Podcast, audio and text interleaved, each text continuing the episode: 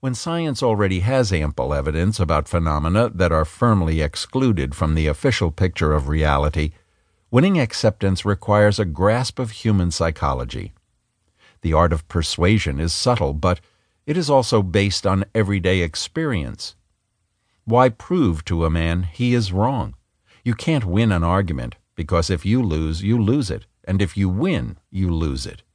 You will feel fine, but what about him? You have made him feel inferior. You hurt his pride, insult his intelligence, his judgment, and his self respect. This piece of practical psychology, written decades ago by Dale Carnegie, becomes relevant to the paranormal once you substitute the word scientist for man in the first sentence. The reason that facts are secondary in proving the validity of superpowers is that science, like any human enterprise, is overseen by individuals who have a stake in what they do, and that stake includes pride, intelligence, judgment, and self respect, as Carnegie grasped. In Supernormal, Radin calms our nerves and our prejudices at the same time, which levels the field.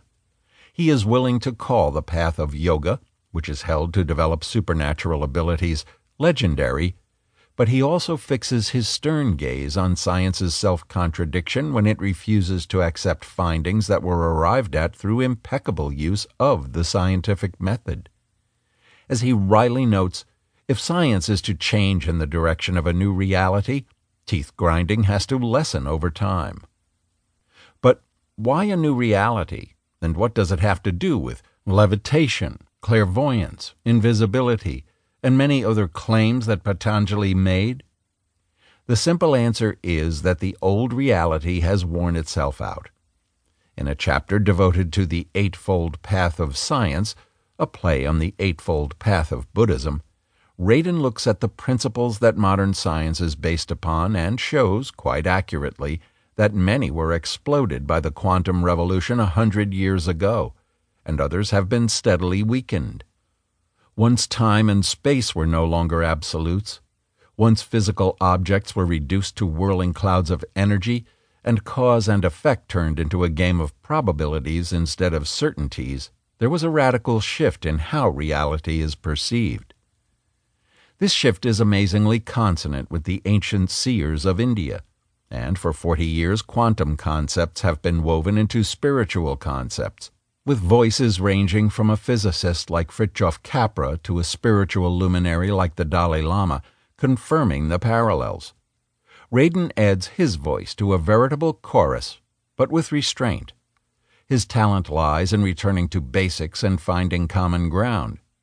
Well aware that few people outside the specialized field of ancient Indian studies will know of the Yoga Sutras, and who will blink to see Sanskrit terms like Siddhi and Samyama, he travels adeptly between common experience, especially psi experiences of clairvoyance and subtle intuition, and the arcane of mysticism.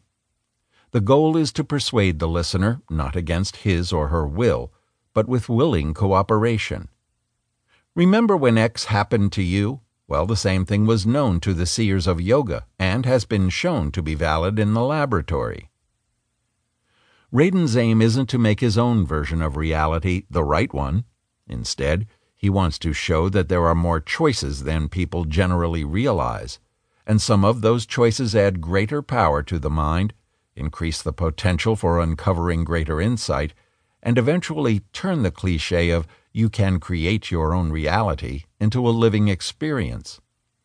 Radin doesn't proselytize about which version of reality anyone should choose but in his even handed way, he is also insistent that some realities that seem outlandish to science, such as the reality where a person can levitate, are not ridiculous, superstitious, or ignorant.